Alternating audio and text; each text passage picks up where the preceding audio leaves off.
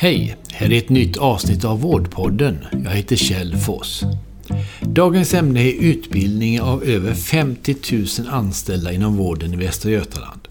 Det handlar om utbildning i nya arbetssätt och i systemet Millennium inom området Framtidens vårdinformationsmiljö.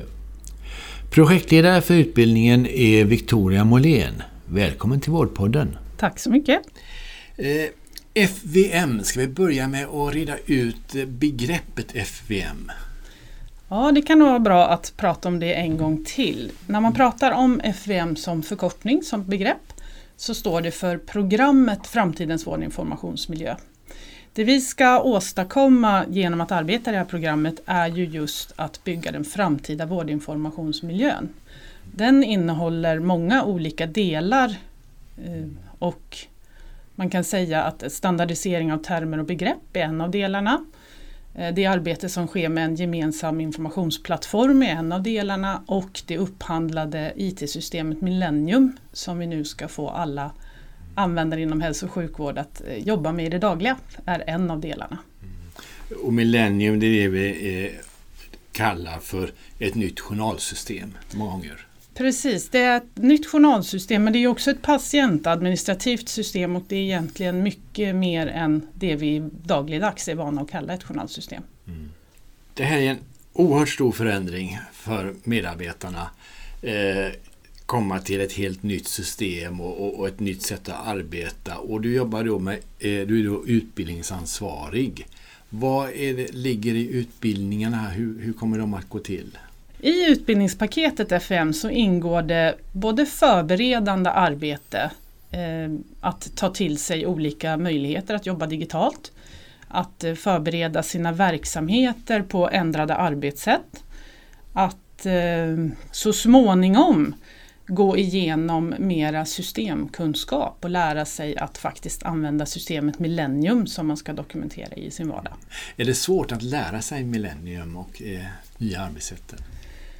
Jag tror om man ska jämföra de sakerna så är det nog det svåraste är nog att tänka om och lära sig nya sätt att arbeta, lämna gamla rutiner bakom sig och tänka nytt. Eh, Millennium som system tror jag inte kommer vara den svårare biten utan Millennium kommer nog kännas ganska roligt för många att ta till sig för det är efterfrågat med ett modernare journalsystem. Det finns ett stort sug bland medarbetarna att få någonting som ger dem bättre stöd i vardagen.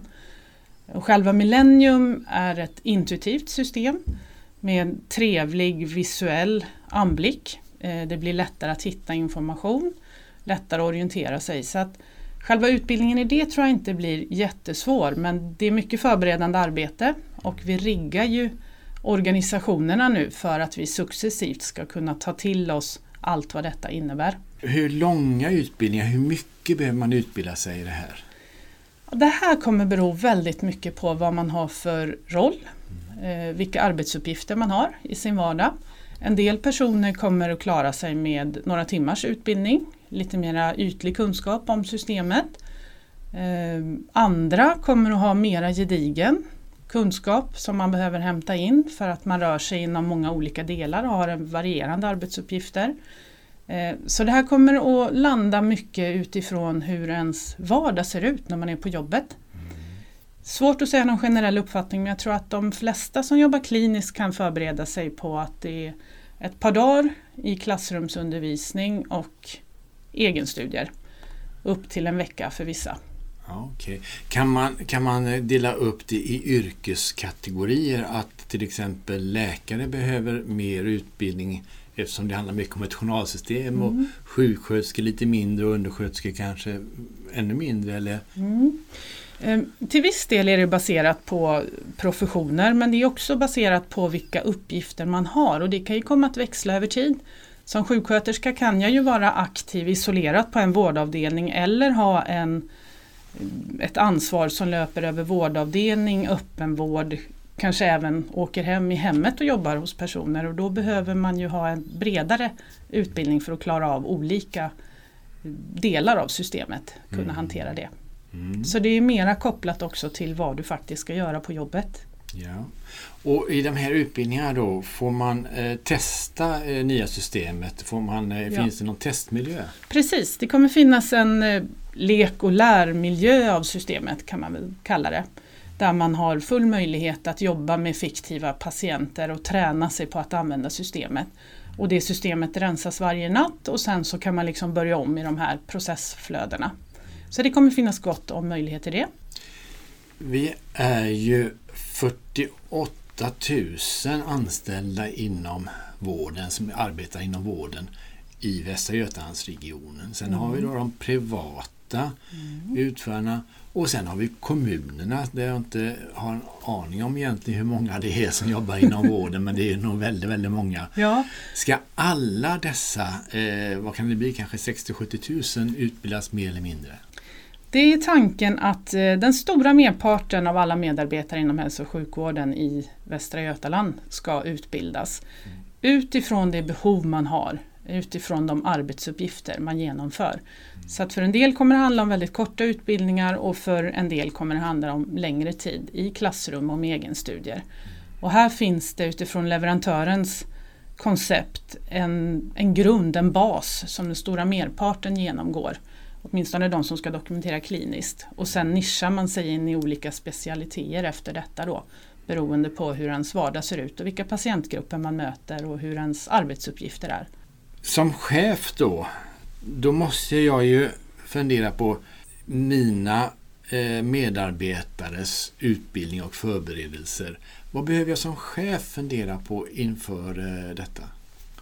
ja, cheferna behöver vara med på tåget för det är ju de som kommer bära mycket av arbetet med att genomdriva de här förändringarna ute där man möter personalen i det dagliga.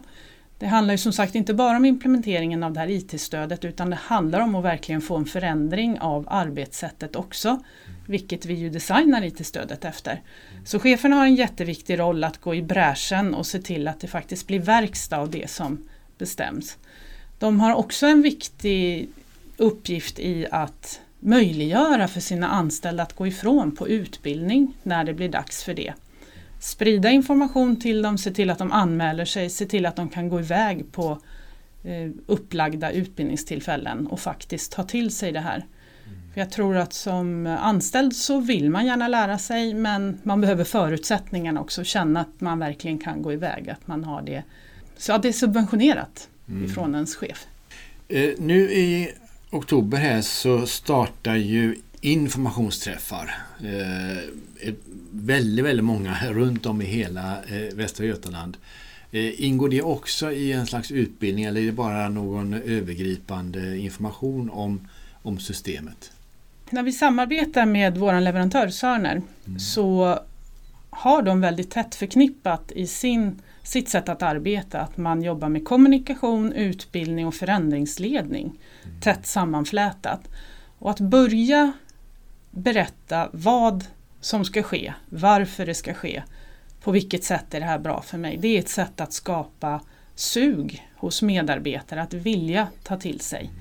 Eh, så att man kan säga att det är en del i ett förberedande arbete inför utbildning. Tack Victoria Molén. Vill du veta mer om alla de förändringar som nu genomförs inom hälso och sjukvården i Västra Götaland så gå in på hemsidan Vårdskiftet på vgregion.se vardskiftet. Du kan också följa med i nyhetsflödet om förändringarna på Vårdskiftets sida på Facebook. I nästa avsnitt kommer jag att prata med Boel Mörk på SU om digital hälsa. Vi hörs då. Hej så länge!